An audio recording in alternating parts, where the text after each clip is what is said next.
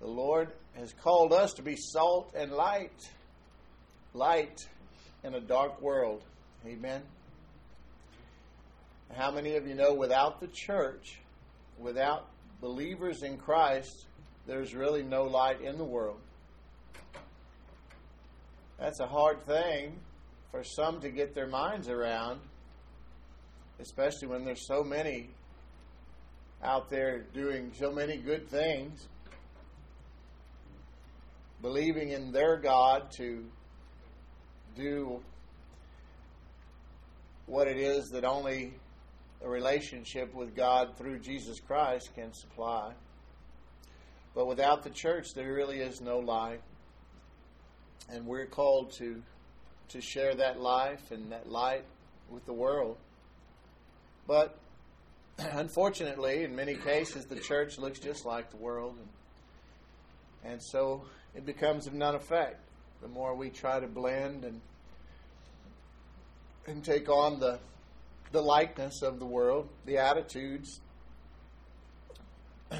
During these times, I would say it's especially important that we magnify the Lord, as it were, and to to think upon Him, to grow closer to Him, to grow in the grace and knowledge of our Lord, to operate in faith.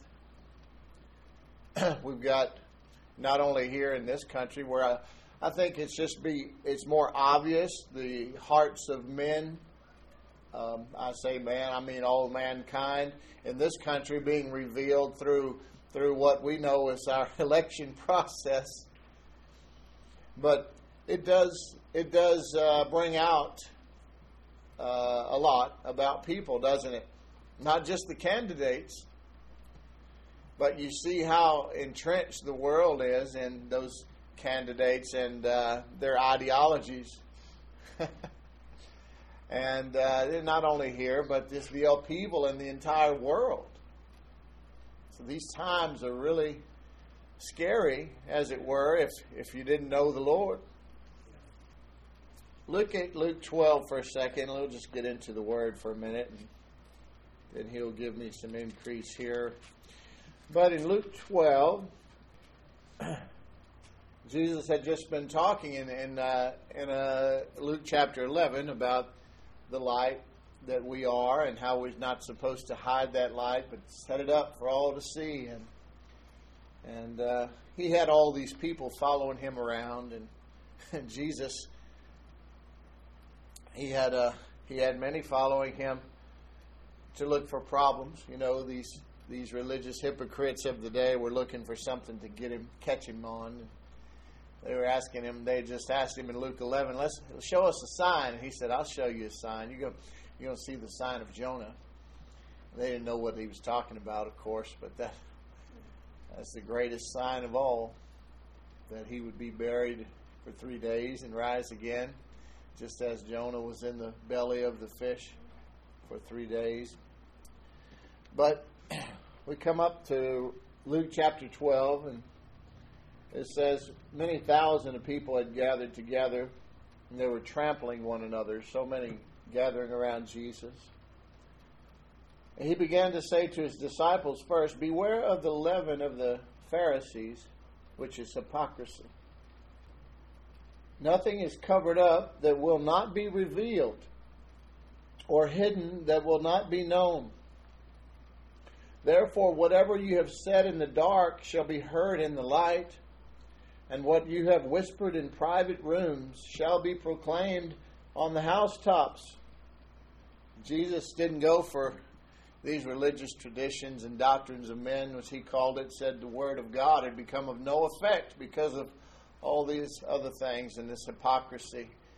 So these religious leaders who did everything outwardly correctly, but judged everybody else, he said that's not that's not going to fly. I'm looking at your heart. He says, All the things that you have and done and thought that are in that people don't know, they're going to be seen. There's going to come a day when everything will be known. We're all going to stand before God and receive our rewards for whatever we've done. Every word, every deed. So, just as they were judging all of those, they hated the people who didn't live up to this holy standard that they had that they claimed to live up to, but their hearts were dirty. And so he goes on. He says, I tell you, my friends, do not fear those who kill the body, and after that have nothing more that they can do. But I will warn you whom to fear. Fear him who, after he is killed, has authority to cast into hell. Yes, I tell you, fear him. He's talking about God. But then listen to this. He turned around and he says, Are not five sparrows sold for two pennies, and not one of them is forgotten before God? Even the hairs of your head are all numbered. Fear not. You are of more value than many sparrows. Fear God who can throw you into hell, but don't be afraid. God loves you and He's numbered the hairs of your head. I tell you, everyone who acknowledges me before men, the Son of Man will also acknowledge before the angels of God. But the one who denies me before men will be denied before the angels of God, and everyone who speaks a word against the Son of Man will be forgiven, but the one who blasphemes against the Holy Spirit will not be forgiven. And when they bring you before the synagogues and the rulers and the authorities, don't be anxious about what you should say to defend yourself or what you should say, for the Holy Spirit will teach you in that very hour what you ought to say. I would say just remember to stand up for Him, whatever you do, whatever setting you're in. Someone in the crowd said to him, Teacher, tell my brother to divide the inheritance with me. But he said to him, Man, who made me a judge or an arbitrator over you? And then he said, he warned both of them, him and his brother, basically. Take care, be on your guard against all covetousness. For one's life does not consist in the abundance of his possessions. And he told them a parable. I told you this one just a few weeks ago about the, the man who needed bigger barns for his crops. And then he thought he'd relax and enjoy it. And God said, You fool, this very night your soul is required of you. I just want to talk about this for a second. The fear of the Lord here. The fear of the Lord for the world is a good thing. Fear of judgment, fear of being cast into hell for not uh, accepting Jesus Christ. This is not a bad thing. uh, sometimes that's the only reason people come to God is they just don't want to go to hell. And honestly, that's that's not a bad step.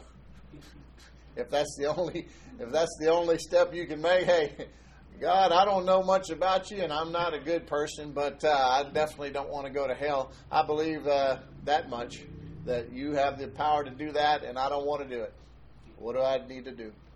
Hey, if that's all you got, that's all you got, and that's okay.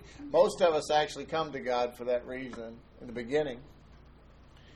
But don't you know that He is good? And when we begin to learn of Him and to grow in our relationship with Him, He begins to do something to our hearts when we really understand about that communion meal that we just took and the things I shared with you to reflect on when we really when we really believe that it changes.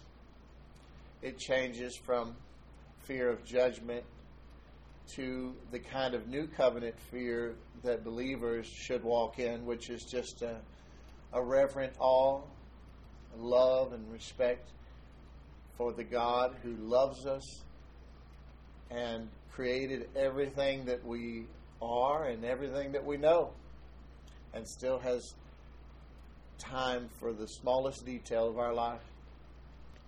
The world doesn't know that, and that's why we pity them in that regard, because we have something that's eternal that those without it can never understand until they come to know the Lord. You know, we are really stewards of everything that He has given us. Everything that we are, everything that we do, we're stewards of God's grace. When we tithe and we give into the offering. That's just one part of what the Lord really wants from us. He doesn't want our money. He could have established, He could have provided for His church and for His ministers some other way. He could do it supernaturally, but He's chosen this because He wants the people to be a part of it. That's just His system. But really, what He wants most of all is you. When He has you, He has everything, and that's what He's entitled to. He wants more of your time. He wants more of your your offerings, of course, because these are the things that He uses to help you and to bless you. The more time you spend with Him, the less time you'll need to do the things that you're worried about. He'll just cause them to fall into place supernaturally. This is not something I think, this is something I know. I know that He's faithful. And just like Dennis said before about how God rewards faithfulness. You know, I I like to sometimes as small as I am in his eyes, I like to reward him for his. You know how we do that? Just by remembering him, thanking him, honoring him with our lives and talking to him. You know, when you're the only one in the room and there's no hypocrisy. There's nothing for you to benefit from praising God. Do you do it anyway? Those are my most fun times. I love to be with the Lord, and and He is faithful. I want to just kind of have us focus in today. The Lord was showing me just a picture of these times because I, I you know, I keep up with the uh, political arena. You know, I tell Tavana, listen, it only takes three minutes of this to, to be caught up. You know, but but I do I do enjoy it, and it's something that we should be a part of.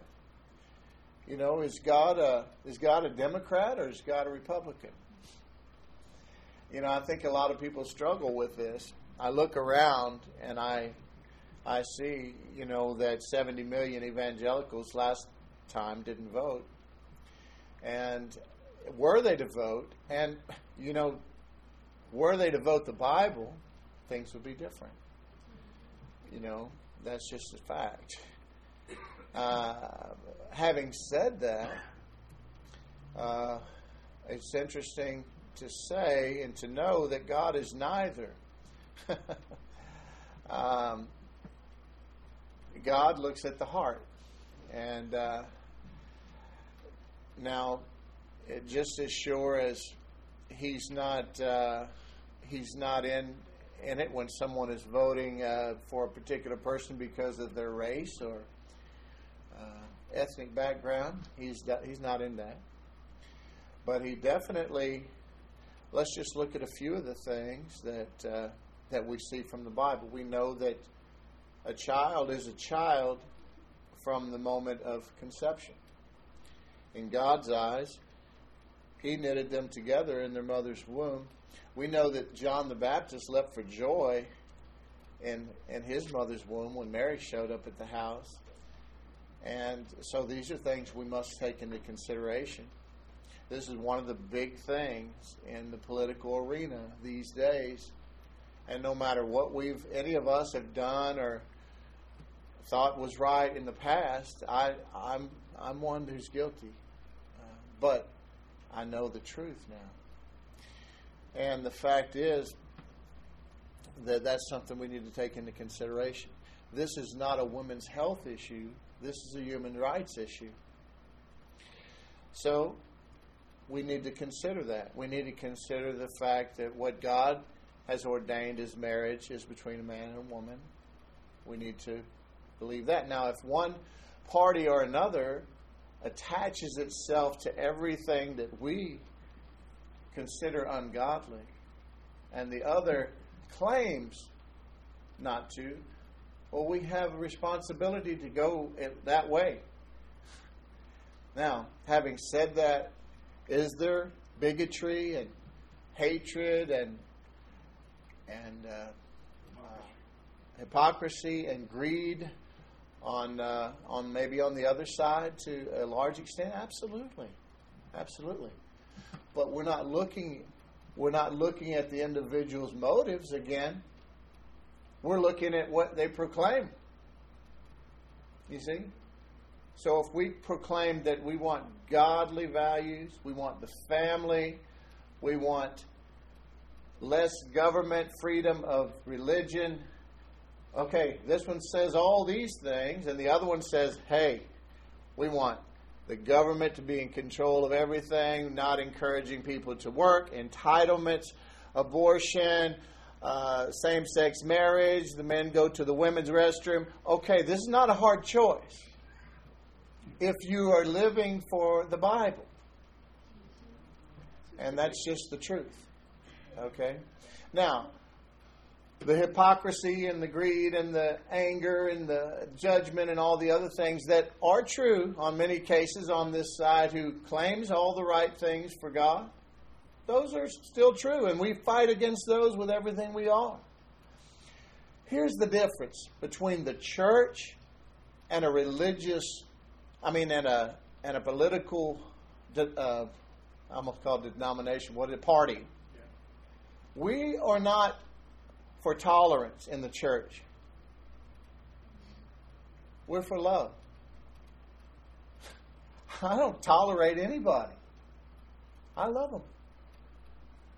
I challenge anyone on that side which claims the, the lack of God and un, the ungodly things that God hates as being good. I challenge any one of them to love uh, that that homosexual or that transgender person or or it, it, the one who has uh, gives up the child. I, I challenge them to love more than I do. Love those people. I have someone in my family that I love very much. One of my own siblings has lived that way her entire life. I love her more than anybody. I'm never, ever, ever going to call that which is evil good. I owe them that much. But I don't judge. I'm not here to judge. I'm not here to hate. Just love. Just love. Why am I not for the entitlements that the government wants to give to all these people? It teaches them not to work or to do, you know, I can get a better check from the government than I can if I take this job, so I think I'll take the check instead of the job. No. God says, I'll bless whatever you put your hands to. I want to teach them how to participate in God's plan. And honestly, the church is the one supposed to be providing for the needs. I'm not against the provision of the needs. I just want I want us to come back to God. I want us to learn God and to, to grow in our relationship with God because when the church wells up and really walks in faith, the church is much smaller than they think, trust me.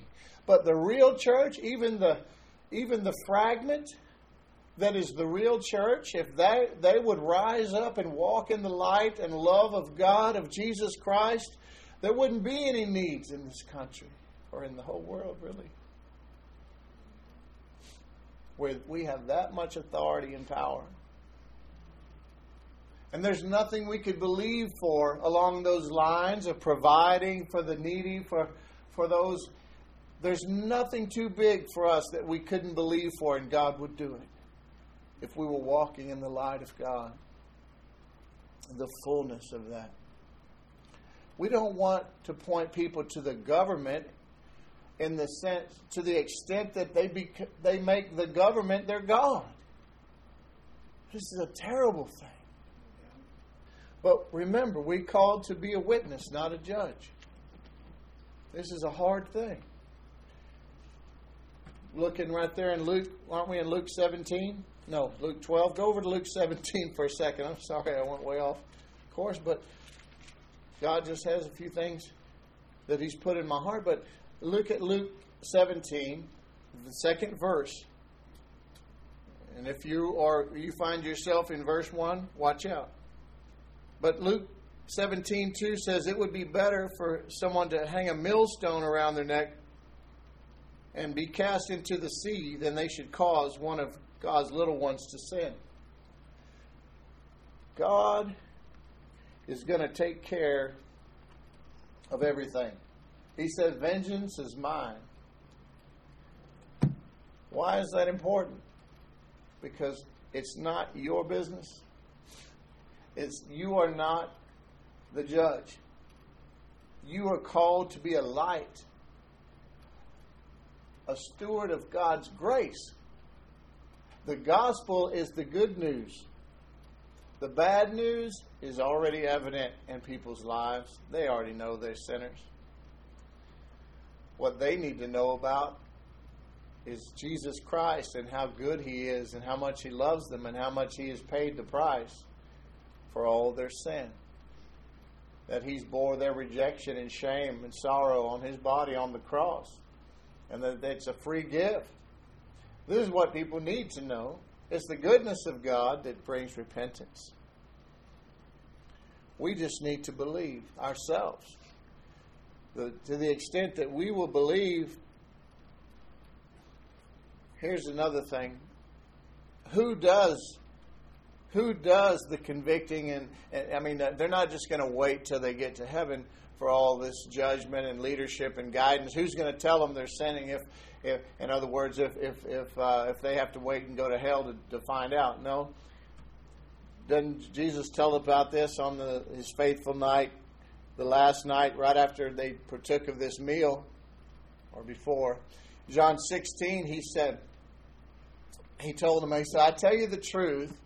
John 16, 7. He said, I'll tell you the truth. It's good that I'm going away. Didn't he say that? He said, It's good for y'all that I'm going away. They were sad because here again, he's telling them for the 50th time that he's going to die, and they're starting to finally get it. he says, he says, if I don't go away, the helper will not come. The helper, capital H. but if I go, I, I'm going to send him to you.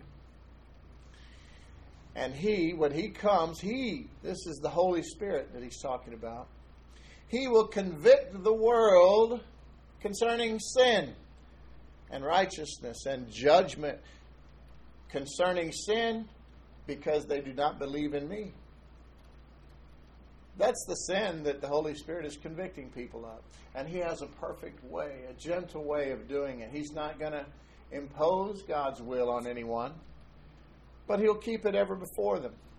And you know what he does? In his love and his his beauty and his perfection, he he always if he can get them to consider God, he will lead them back every sin, no matter what it is, it'll be funneled into a stream that leads back to one question. Why don't you believe in me? Why aren't you trusting in Jesus? Every sin no matter what. If it's not of faith, it's sin. So every sin boils down to unbelief. Unbelief in the goodness and the provision of our God and Savior. And that's what the Holy Spirit will do. He'll keep reminding them, why aren't you just trusting me? Why don't you give this to me? Give me what's in your hand. I want to show you what's in mine and he's great at it. We don't need to we don't need to judge people. We don't need to cause them to feel convicted.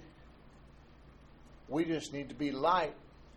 Our testimony is the greatest message we can ever use to help somebody else in their life with their sin.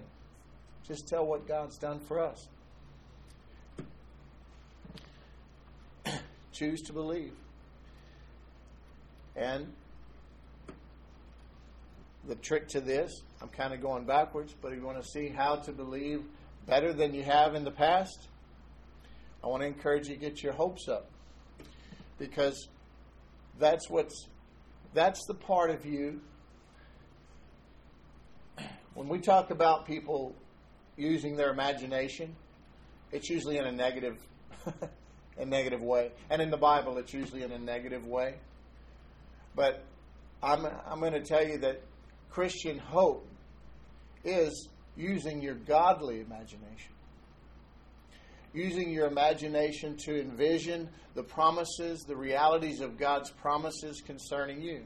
the realities of heaven, the realities of the mansion that He's building for you in heaven, the realities of the rewards you will receive in heaven, the realities of your eternal life with God, the realities of you serving here for a millennium in this earth with Christ, the realities of you reigning as a king and priest forever, the realities of you judging angels one day. When you can see these things, the realities of you being healthy and whole and prosperous and anointed and favored and loved of God, you need to see these things. You need to see these things. God shows me things. I look into the eyes of His children and I. And then sometimes He doesn't. You know when He does? When I'm yielded. When I know how great He is and how I'm not without Him. He shows me everything about you. When I get impatient and I want to fix things and fix people, I can't see anything. It's just love. It's just love. He's called us to love, to be to be that light, to be the love of Christ. He's not here in the flesh. You are. You're it. You're all he has. You and the rest of us who love him too. And when we turn that off to escape re- the rejection of the world, we're really hurting them instead of helping them. When we blend in with the world, instead of just continuing to shine as brightly as we can in the midst of any adversity or rejection because of political correctness or anything else. Romans 15:8 says, "For I tell you that Christ became a servant to the circumcised to show God's truthfulness, in order to confirm the promises given to the patriarchs, and in order that the Gentiles might glory, glorify God for his mercy." So Jesus came for all men, the Jews and the Gentiles, first them and then us. As it is written, Therefore I will sing, I will praise you among the Gentiles and sing to your name. And again it is said, Rejoice, O Gentiles, with his people. And again, praise the Lord, all you Gentiles, and let all the peoples extol him. And again, Isaiah says, The root of Jesse will come, even he who arises to rule the Gentiles. That's Jesus. In him will the Gentiles hope. Paul says all that from the old scripture from Isaiah just to get to the 13th verse of Romans 15. He says, Now may the God of hope fill you with all joy and peace in believing. In believing why? So that through believing, this hope may grow in you, so that by the power of the Holy Spirit you may abound in hope, he says. It's all tied into your believing. But your believing is tied into your hope. If you can't see it, you'll never have it. God is the God of hope.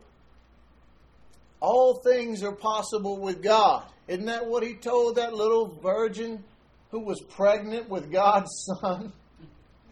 All she wanted to know is, how are you going to do this? He said, all things are possible them that believe. To those who believe. Matthew, the 24th chapter, Jesus said, because lawlessness is increased, most people's love will grow cold. That's the time which we live in now. People love their sin more than they love the light. And that's just the fact. The world is lost, and the world is under the influence of Satan.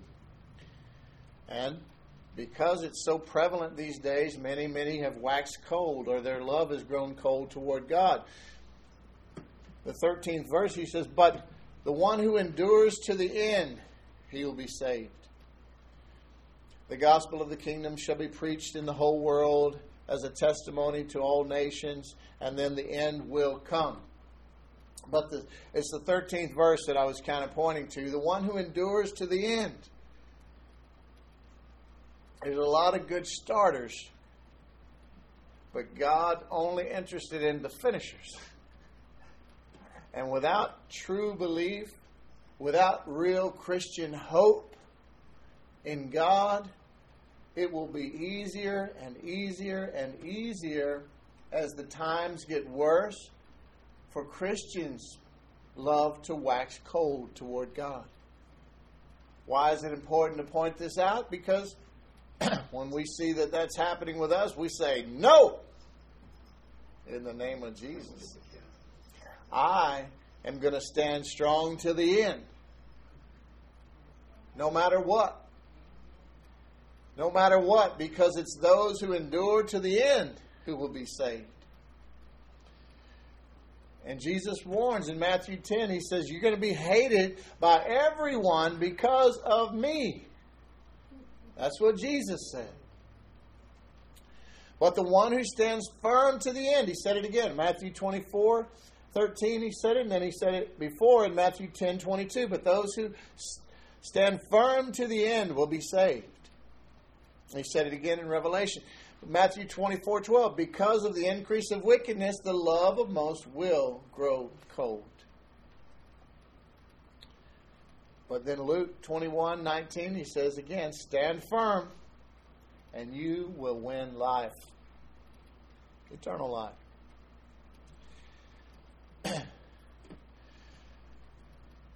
the world is not like you and you are not like the world. I have to continue to stress that because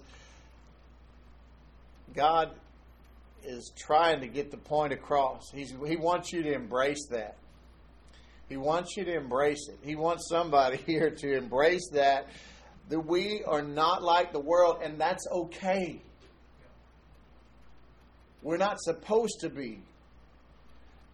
But they're in big trouble and we're not. We need to help them to not be like the world. Don't conform and be like them. 1 Thessalonians 4.13 is a scripture. I, I always go to this passage of scripture, unfortunately, when I have to do a funeral or when someone's suffering from a terrible loss. But Paul was talking to the believers in Thessalonica, and he says, Listen, we don't want you to be uninformed, brothers, about those who are asleep or, or have passed on. That you may not grieve. He said, Why? So that you may not grieve as others do who have no hope. We always have hope, always expecting good from God. I'll take that a bit further. We don't grieve as the world grieves. Why? In, in, the, in the sense of someone passing on. Because if they know the Lord, we'll see them again. The world doesn't know that. They, well, you know, they might listen to some prominent daytime TV lady or something, and it tells them, all we're all just part of the light, and we're just going to go all be together in this light and become one in the light, and all this nonsense." But it's not. That's not true. But really, in their heart, they know they're in big trouble. We don't have that worry. It's just like somebody leaving on vacation or something, extended maybe. but we will see them again. And when we see them again, our hope and our our confident expectation, which is Christian hope, is that they won't be sick then. They won't be hurting anymore. They won't be oppressed anymore. And it's going to be a wonderful reunion. The world doesn't know that. We know that.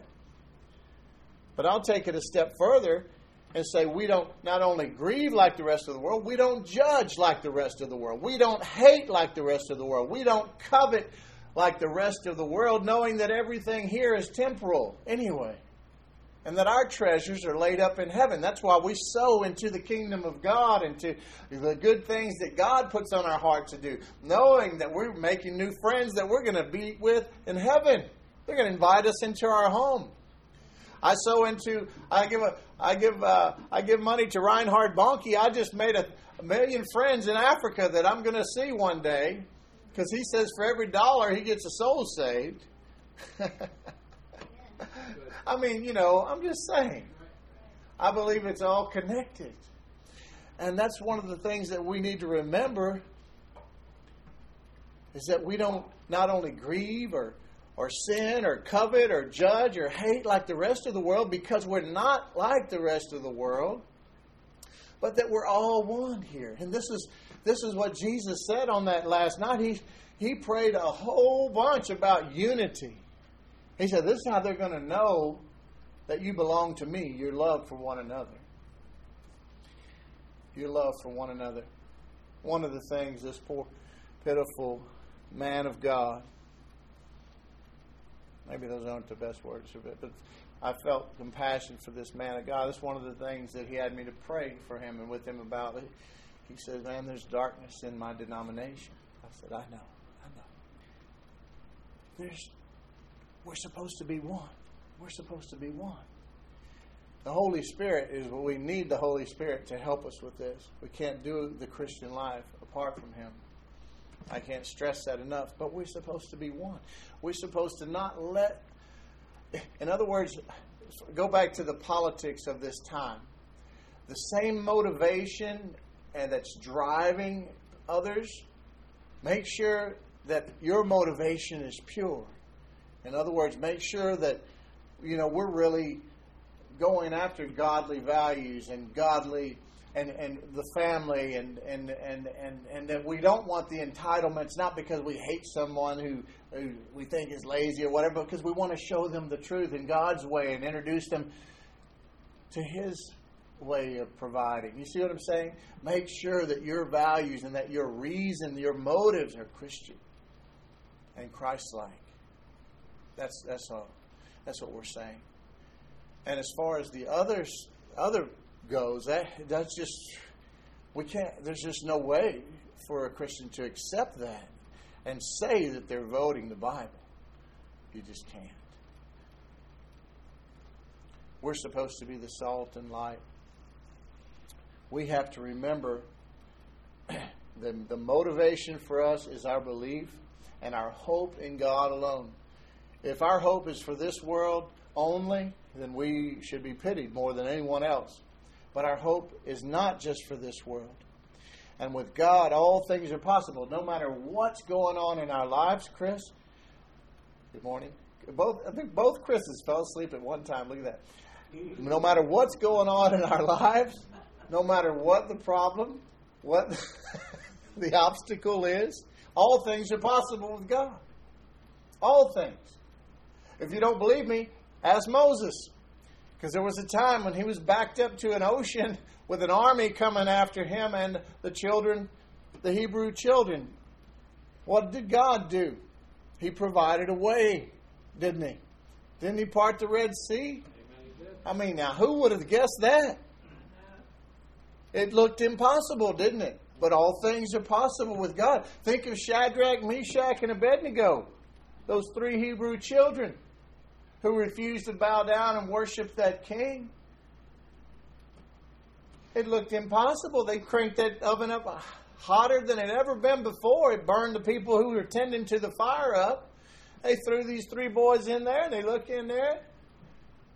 Well, there's four people in there now. One of them looks like the Son of God. Jesus in there with them, just hanging out in the fire. Didn't even. They came out. They didn't even smell like smoke. All things are possible with God. What about Daniel? They throw him into the lion's den, hungry lions, just so he would be eaten, knowing that there's definitely no way out of this for him. Well, in the morning, he's still sitting there. the lions didn't touch him. God shut the lion's mouth. Took away. He did it. God has a way. All things are possible with God. They told him, You better get to Lazarus' house real fast, Jesus, because he's sick. Jesus took a little mini vacation. He just rested for a couple more days. And then he told him, Lazarus is sleeping. We're going to go to his house. Well, if he's asleep, maybe he'll get better. Maybe we should just let him sleep. you know why he did that?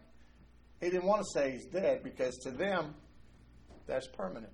He didn't want to mess up. You know, they already weren't walking, operating in faith. but they forced him, and so he didn't deny the truth. He said Lazarus is dead. But they went, and they get there, and Mary and Martha, they're very distraught. Why? Because Jesus is too late. They didn't have any doubt that he could heal him. They'd seen him heal a bunch of people, and finally they're recognizing his ability to heal. But man, they, he let him die. He'd been in there for four days in the grave. He's too late. No, not for God. Lazarus, come forth, he said. And there he comes.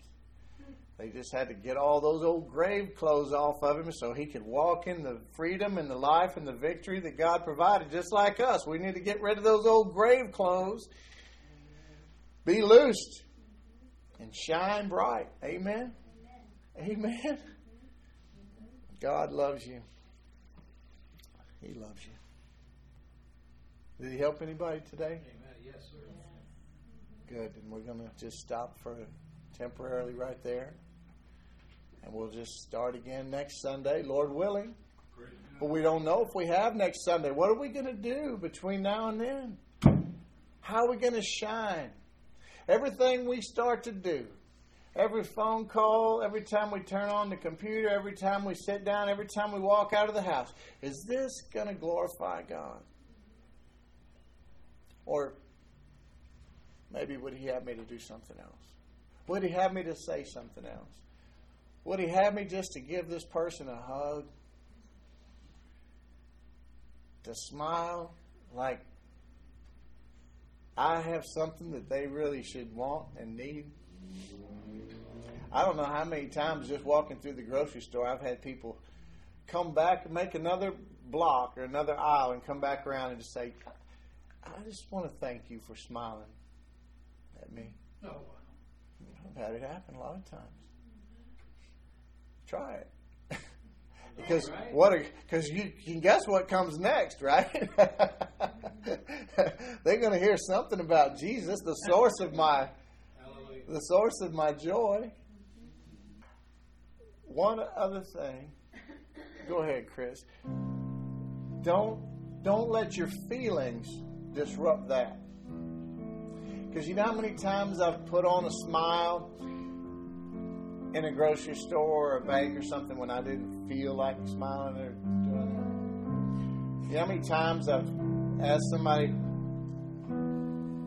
"Can I pray with you?"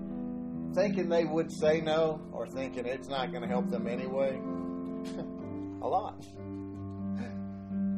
I got a friend who went to pray for a lady in the hospital with her family asked him and he went and none of them were very godly. Maybe one of them had seen or heard of him and asked him to come pray and this woman was not a believer. She was stage whatever, the highest you get, death's door of cancer. And this minister really said, Okay.